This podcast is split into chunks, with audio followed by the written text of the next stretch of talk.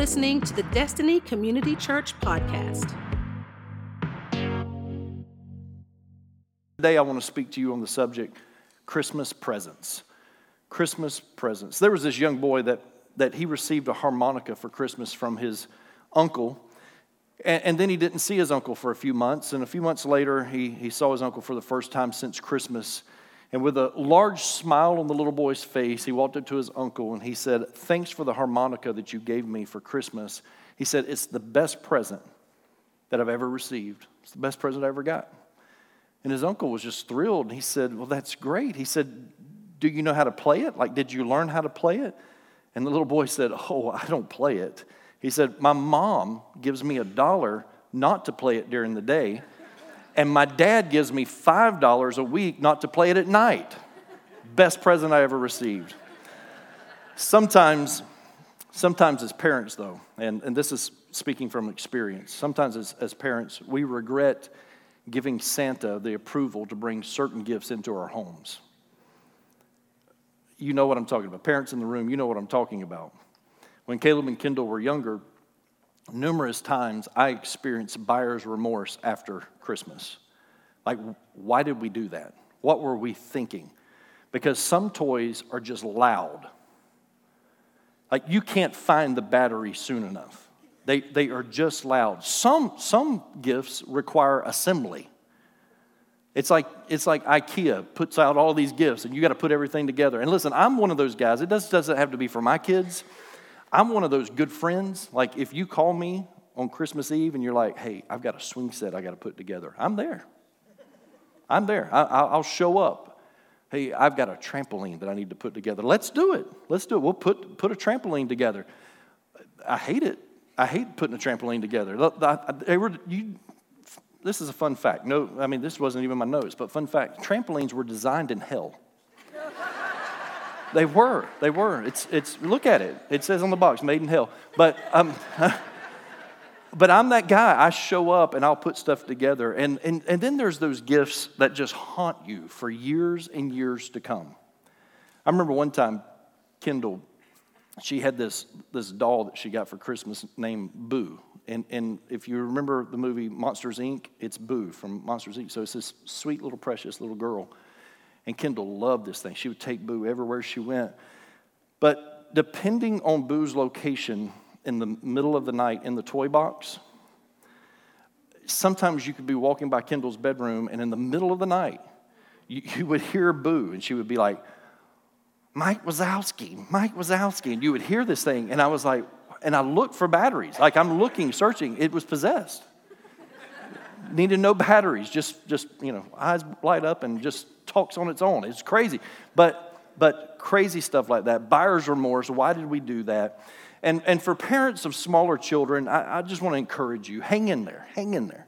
It gets easier. It gets better. And the presents, they get less loud the older that your child becomes, and they often come with headphones. But also be warned, they get more expensive too, okay? Smaller, less loud, but more expensive. Some of you are having a hard time figuring out what to buy people for Christmas. And listen, this is not one of those sermons where I'm going to say, you shouldn't give gifts, you just should worship Christ during Christmas and forget all the gift giving and all that. I love to give gifts, okay? It's one of my love languages. I love to give gifts.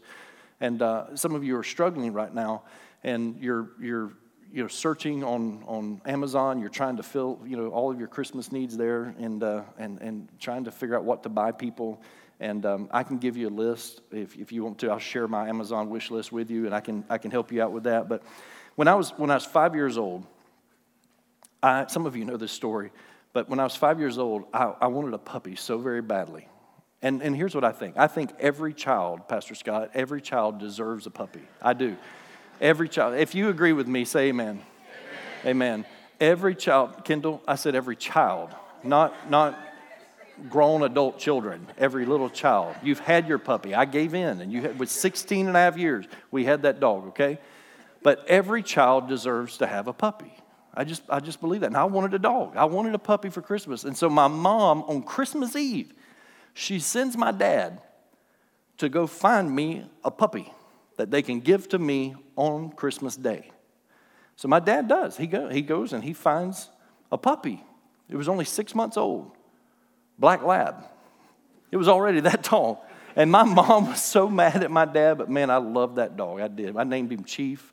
He was a smart dog. I loved that dog so much. But mom was very upset with dad for bringing home a full-size dog when I wanted a puppy. When I was 7 years old, I wanted a racetrack. That's all I wanted. That's all I could talk about. I just want a racetrack. Everyone that asked me, I want a racetrack. I told mom and dad I want a racetrack. I told Santa I want a racetrack. I told my brother I want a racetrack. I told my grandparents I want a racetrack.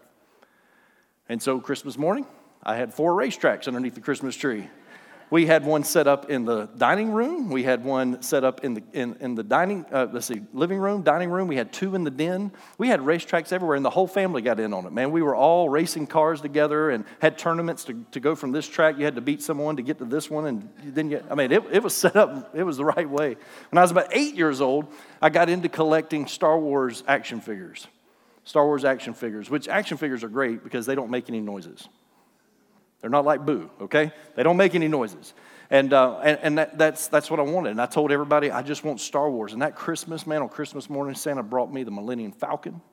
I had the Death Star. I had the Ewok Village. Man, I had it all. And it was great. On Saturday mornings for the next couple of years, I would wake up early and I'd set up our whole den. And it was a world. A galaxy far, far away is what it was, man. All over. It was fantastic. The gift-giving aspect of Christmas, it actually finds its origin in the greatest gift of all. John 3:16. For God so loved the world that he gave his only son, that whoever believes in him should not perish, but have eternal life. God gave. God gave. And that's what God is. If you want to know what God is a giver.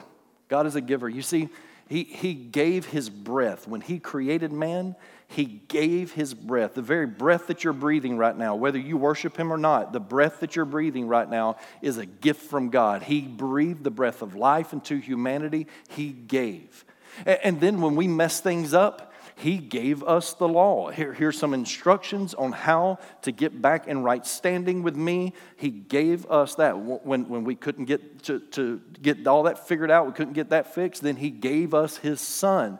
And after he gave us his son, those that call upon the name of Jesus shall be saved. After we do that, he gave us the promise of the Holy Spirit, so that we would be empowered to live life. And listen, we need these promises. We need these gifts from God. God is a gift giver, and God gave his son, Jesus Christ, for the sins of the world. Amen? At a dark time in world history, the Son of God, he stepped out of heaven, and he planted himself in humanity. The greatest present was his presence. John chapter 1, I want to read verses 9 through 14. John chapter 1, verses 9 through 14. It says, the true light, which gives light to everyone, was coming into the world. He was in the world, and the world was made through him, yet the world did not know him. He came to his own, and his own people did not receive him, but to all who did receive him, who believed in his name, he gave the right to become children of God, who were born not of blood, nor of the will of the flesh, nor of the will of man, but of God. And here it is, verse 14. And the Word became flesh and dwelt among us. And we have seen his glory, glory as of the only Son from the Father, full of grace and truth. You see, John doesn't give us the nativity scene. He doesn't really spell out the birth of Christ. And I would love to say that he takes us back to the origin, but you have to understand something that we cannot understand, and that's that he always has been. There's no beginning to Christ. As part of the Godhead Trinity, he has always been. He is everlasting. He is eternal. And so it's not really an origin story, but as far as it relates to him being here on earth, he gives us the beginning of that, and he says the Word became flesh and dwelt among us. And so he tells us that is what Christ did for us. The Word, God, Jesus, he became flesh and dwelt among us. And he said, we've seen his glory, glory as of the only Son from the Father, and it's full of grace and it's full of truth. This encapsulates what Christmas is about. The great C.S. Lewis was so enthralled by the birth of Christ that he argued that the grand miracle of Christianity was not the crucifixion or the resurrection. Hear me out. He said that the grand miracle was not the crucifixion or the resurrection. He didn't devalue those events, but what C.S. Lewis was so impressed with is that he saw every other miracle of Scripture as preparing for or demonstrating or resulting from the incarnation. In other words, none of that other stuff is possible if you don't have the birth of Christ. That's what C.S. Lewis was trying to drive home. That's his point. That the death, burial, the resurrection of Christ, none of that is possible if he is not first born. He must be born first. And so in writing about this, C.S. Lewis said these words. He says, the Christian story is precisely the story of one grand miracle, the Christian assertion being that what is beyond all space and time, what is uncreated, eternal, came into nature, into human nature, descended into his own universe, and rose again, bringing nature up with him. It is precisely one great miracle. If you take that away, there is nothing specifically Christian left. That is the importance that C.S. Lewis put on the birth of Christ. And I hope and I pray today that by the time I finish this, that you too will realize the importance of the birth of Christ and how it relates to you, how it relates to me, and how it relates to our salvation. As we begin this Christmas season at DCC, as we begin to celebrate in our own homes, I want us to place a value beyond the gifts. Let's celebrate. Let's do it right. Let's be kind to one another. Let's give gifts. But listen to me. With all of that being said and done, if we don't realize the true meaning of Christmas and the value of what it means for us, it's all in vain. God revealed himself to us by taking on human form. The Creator became creation. He was here for it, church. He was here for it, and he made his presence known. When he did, now humanity, we could touch him. We could feel him. We could shake his hand. We could hug his neck. We could betray him with a kiss now. We could crucify him. Because he was tangible. He was one of us in human form. Now, it's very interesting to me that he was a child before he was a man. And this puzzles many people. Maybe there's some of you in the room today that this continues to puzzle you. That why? Why was he a child before he was a man? And over 700 years before his birth, the prophet Isaiah made sure that those who were seeking the Messiah would know that he would appear as a small child. Listen to this, Isaiah chapter 9, verse 6. For to us a child is born. That's what he said. For to us a child is born. Now let me pause there just for a moment. I encourage you, this Christmas season, find some time, carve out some time to just go back 700 years before the birth of Christ and read the book of Isaiah. Some refer to it as a mini Bible. There's so many parallels there. There's 66 chapters in the book of Isaiah. There's 66 books in the Bible. It is separated. Like you can see where there is almost an Old Testament and there is almost a New Testament in Isaiah. I mean, it is so defined. But there's so many references to the birth of Christ 700 years before he was actually born. But he told us in chapter 9 and verse 6 of Isaiah, for to us a child is born. To us a son is given, and the government shall be upon his shoulder, and his name shall be called Wonderful Counselor, Mighty God, Everlasting Father, Prince of Peace.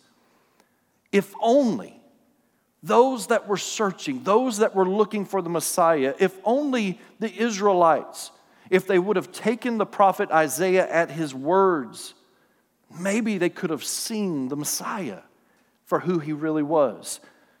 They were looking for this grown king that would set up his earthly kingdom, and they were hoping that he would be the one that would redeem Israel. That's what they were looking for. But the prophet said, for to us a child is born, but they were missing that. Instead, the Messiah broke the silence of heaven in a baby's cry. But why? Why did he come as a baby? Why would he come into this world weak, vulnerable, dependent upon others. It doesn't make sense, right? Not long after Knox, our grandson, was born, about a week, maybe a week and a half into it, Mandy was having a conversation with Kayla. We were all sitting there, just talking, and Mandy, I don't remember exactly how it was worded, but she said something along the lines maybe of do you think he'll be athletic or something along, just asking about his future. And Caleb, with all sincerity, looked at his mother and he said, I'm just trying to keep him alive. Like, that's the responsibility right now. And for those of you in the room that are parents, you remember that feeling. It's like, I can care less. I don't care if he ever dribbles a basketball. I don't care if he ever sings one note. I just want to make sure I do my part and I don't kill the kid, right? That's what. Can you imagine being Mary and Joseph? I mean, God has trusted you with his son. I mean, like, I'm putting that kid in bubble wrap. Nobody's ever going to hold that child. No one. No, get your filthy hands off of God's son. I can't afford for him to get sick right now. Like, nobody is going to ever get to see this kid. He's always going to be protected. And you remember when he's 12 years old, they lost him. They lost the Son of God. Can you imagine the panic that was on their hearts in that moment when you lose Jesus? Why? Why did he come so vulnerable, weak, and dependent upon others? Why wouldn't he come as a full-grown man full of power and wisdom and ambition? It just doesn't make sense until you start to realize that just as Adam represented the entire human race in the Garden of Eden and led us into sin and death, Jesus represented all those who would trust in him, leading us into forgiveness and eternal life. Listen to Romans 5:17. For the sin of this one man, Adam, caused death to rule over many. But even greater is God's wonderful grace and his gift of righteousness, for all who receive it will live in triumph over sin and death through this one man, Jesus Christ. Man, there's so much promise in that one verse right there.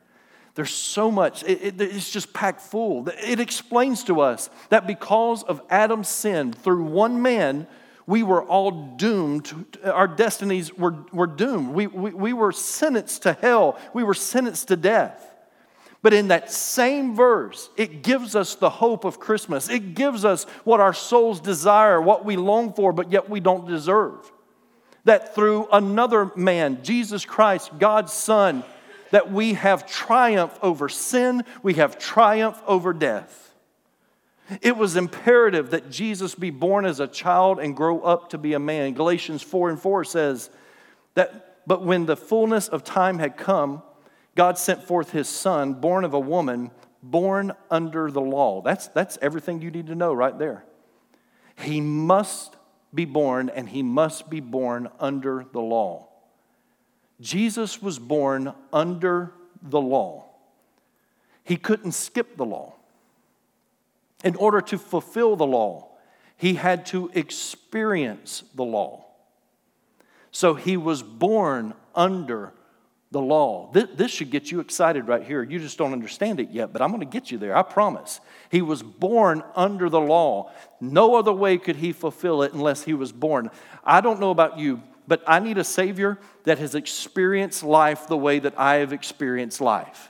He came to be one of us, and he didn't take any shortcuts, church. I honestly, I probably wouldn't put too much value on a God that took shortcuts for my salvation. He didn't cheat his way out of this. It's not like you and your taxes. No, he paid the full price.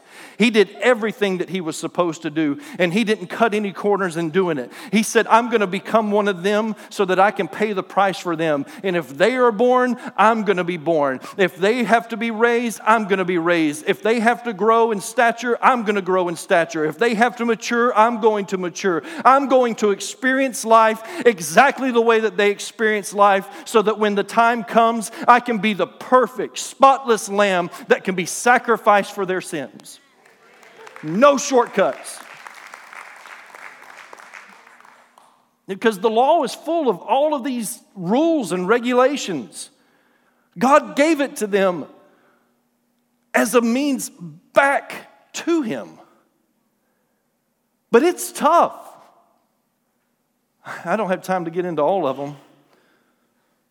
Part of the requirement of the law was to be circumcised on the 8th day after being born. If he just showed up on the scene at 30 years old, that's awkward. Let's move on. You don't have time for that. Also, if he just appeared in the form of a 30-year-old man, just poof, out of nowhere, he really would not have been 30 years old. He would only have appeared to be 30 years old. Now, this may not be important to some of you. You're like, I don't care. I mean, what does it matter? If he shows up and says, hey, I'm 30, what does that matter? It matters. He needed to grow into being a 30-year-old man. Here's the reason why. According to Numbers 4 and 3, in order for a priest to be eligible for his Levitical duties, he had to be 30 years of age. It's not by accident that the ministry of Christ started at age 30. Just like every other priest, every other rabbi, just like every other man of God, he had to grow into that role. No shortcuts along the way. He would wait his time until it was time for him to become the teacher, to become the rabbi at 30 years of age. There's something to be said about aging into maturity. But let's put all the Jewish requirements aside, because honestly, a baby represents so much more. For anyone who has children or you've experienced the birth of a child, you know that it is, without a doubt, a miraculous occurrence. If you've ever experienced that, you know that. What was once nothingness formed in a womb wherein God breathes the breath of life.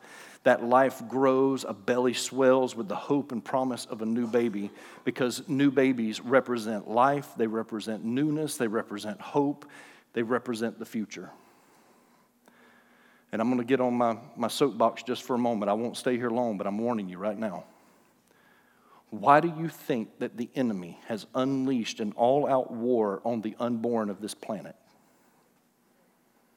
Because it represents newness, it represents hope, it represents the future. And church, this didn't begin with a political party, and it didn't begin with a political agenda.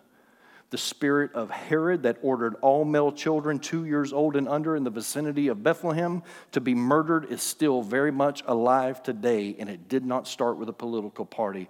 He tried to kill Jesus then. He is still trying to kill Jesus now. He cannot stand the thought of Jesus ruling and reigning in the lives of people and men and women and babies and children on this planet. He can't stand it, because babies represent life. They represent newness. They represent hope, and they represent a future. And this baby that broke the silence, 400 years of silence from heaven, that baby, he was a second chance. He was an opportunity. He was a new beginning. This baby, Jesus Christ, the Son of God, represented a second chance for humanity. You, me, we all got our second chance through the birth of Jesus Christ. Maybe C.S. Lewis was onto something, because this child would lead us back to the Father. The first Adam failed us. The second Adam, Jesus, he freed us. The first Adam rebelled. The second Adam redeemed. The first Adam was selfish. The second Adam was selfless. I think you see that this baby, he would be the answer to reconcile us with the Father, that through him we might be made right. Without him, we are dead in our sins. At first, I'm only guessing, but he probably said something like goo goo and gaga. Maybe that's his first words, maybe, something like that, goo goo, gaga. But then he would learn to say mama and dada, just like every other child. Then, like your kids, he would start asking questions. How many of you have a child that asks questions? How many of you have grown children that still ask questions? I think it's in the job description. They're just supposed to ask questions. And children, they ask lots and lots of questions. Jesus learned to ask questions. sitting on the steps of the temple at 12 years old, the Bible says that he amazed them with his questions, but then he would learn to use his words to teach also. Isaiah said that he would strike the earth with the rod of his mouth, and Jesus Christ certainly did that. With the words that he would speak as he would teach, he was bringing heaven to earth through his words and through his parables. And the thing that I love about Jesus is that he wasn't focusing on who had a doctorate in theology. No, he put it in layman terms. He taught the kingdom of heaven so that everyone could understand it. He wasn't out to impress someone with what he knew about the scriptures, although he knew the scriptures. He was more concerned with making sure that you understood, that I understood, that the people that were listening understood kingdom principles, and he would do whatever he had to do, tell whatever stories he had to tell to make sure that those principles were instilled in their hearts. He would strike the earth with the rod of his mouth. But the most important words that he would ever say, he said while he was hanging on a cross, when he said, "It is finished." Tetelestai. It is finished. It is accomplished. It is done. What was done? At the moment that he took his last breath, our salvation was complete. You see, his resurrection brings about eternal life, but his death on a cross redeemed us. It redeemed me. That when I could not get back to the Father, he came born of a virgin, a baby. He grew up. He became a rabbi at 30 years old, and he began to teach, but he didn't stop there. He made sure that he accomplished what needed to be accomplished. The spotless lamb that knew no sin died for me. He died for you, and he said, "It is finished." Born as a child, just like you, grew in wisdom and stature, just like you, and he was obedient all the way to the cross for you. Now, with all that in mind, I want us to read part of the Christmas story together. I'm going to be reading from Matthew chapter 1, verses 18 through 23. Matthew chapter 1, starting with verse 18. Now, the birth of Jesus Christ took place in this way. When his mother Mary had been betrothed to Joseph, before they came together, she was found to be with child from the Holy Spirit. And her husband Joseph, being a just man and unwilling to put her to shame, resolved to divorce her quietly. But as he considered these things, behold, an angel of the Lord appeared to him in a dream, saying, "Joseph, son of David, do not fear to take Mary as your wife, for that which is conceived in her is from the Holy Spirit. She will bear a son, and you shall call his name Jesus, for he will save his people from their sins." All this took place to fulfill what the Lord had spoken by the prophet. "Behold, the virgin shall conceive and bear a son, and they shall call his name Emmanuel," which means God with us. God was now present. He was here. No shortcuts. He was here. And for 4,000 years, church, humanity was trying to get back to God. For 4,000 years, we were trying to live up to the law. We were trying to dot the I's, cross the T's, trying to get it all right so that we could be back in communion with the Father. But we failed miserably. We could not do it. And there's a reason why God gave the law. He knew that they were not going to be able to live up to it. Because the law of God, it exposed our shortcomings. It exposed our failures. I want you to listen to Romans 7 and verse 7. Romans 7 and 7 says, "What then shall we say? That the law is sin? By no means. Yet if it had not been for the law, I would not have known sin." You hear what he said? If it hadn't been for the law, I wouldn't even be aware of my sin. You see, that's the purpose of the law. The law revealed our sin. We knew that we were not right with God, but our efforts, they fell short. No matter how hard we tried, we consistently failed. Here's, in a nutshell, here it is. God created us, we broke us, Christ fixed us. That's it. God created us, we broke us, Christ fixed us. And when we were far from God, trying to get back to Him, trying our best to live up to the law, we were constantly failing with it. And when we couldn't reach Him, God came to us. Emmanuel, God with us. He stepped out of glory. He stepped away from the throne. He became one of us so that He could lead us back into communion with the Father. Church, I've come to this revelation for myself. Maybe you can adopt this for your life, but I can't trust what I did or what I do for Jesus. I can't trust what I did for Jesus, but I can completely depend on what He did for me. There's no doubts whatsoever. Even though I fail Him, I know for a fact what He accomplished for me, it is set in stone, it is done. I can put all of my faith in what He has done for me.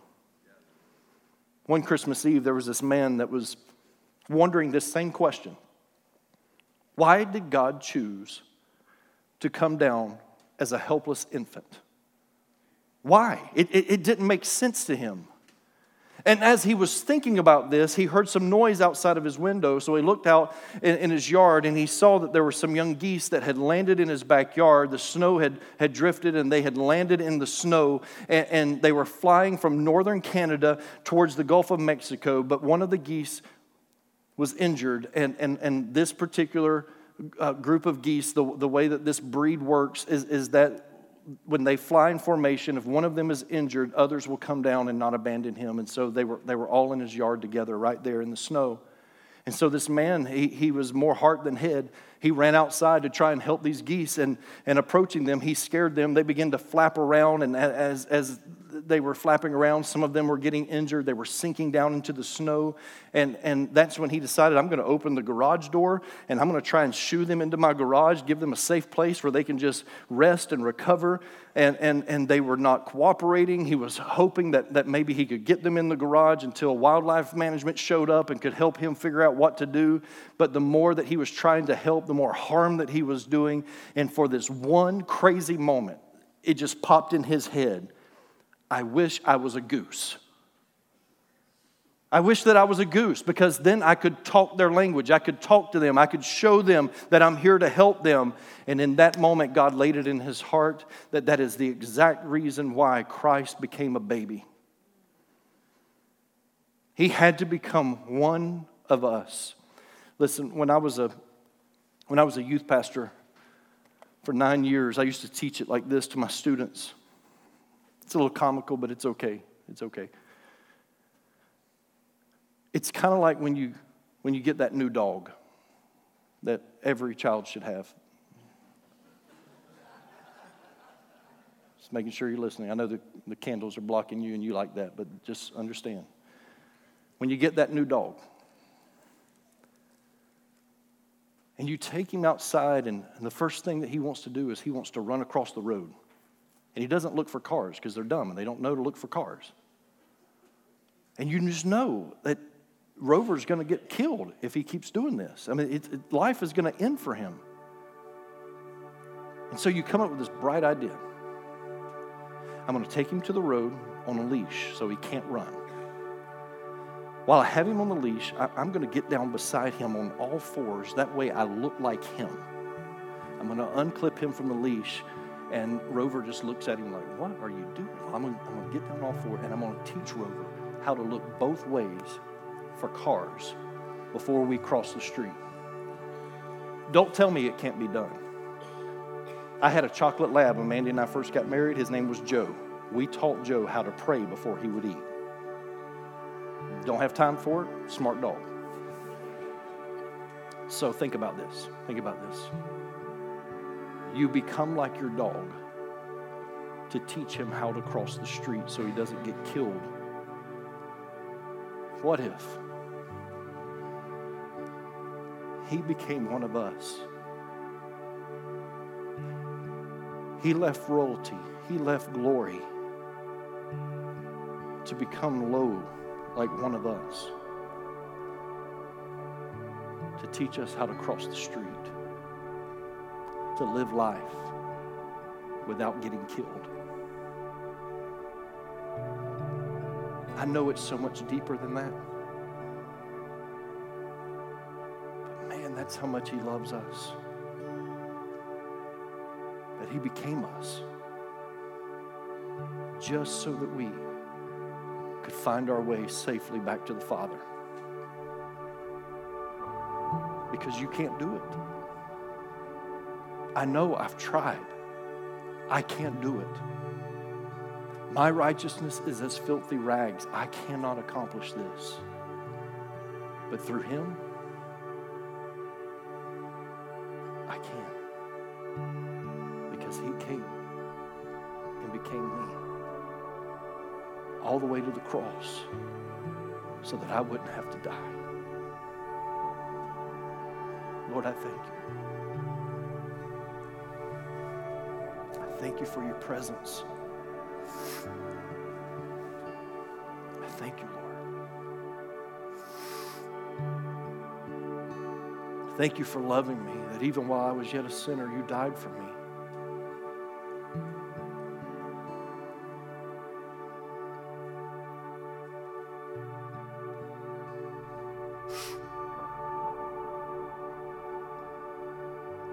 Lord, I thank You that Your heart for humanity extends into this room, that there's not one person sitting here today that is not loved by You. And that when You chose to become one of us, You had them in mind. When You lived our life, You had them in mind. When You died on a cross, You had them in mind. And certainly when You were resurrected, You had them in mind.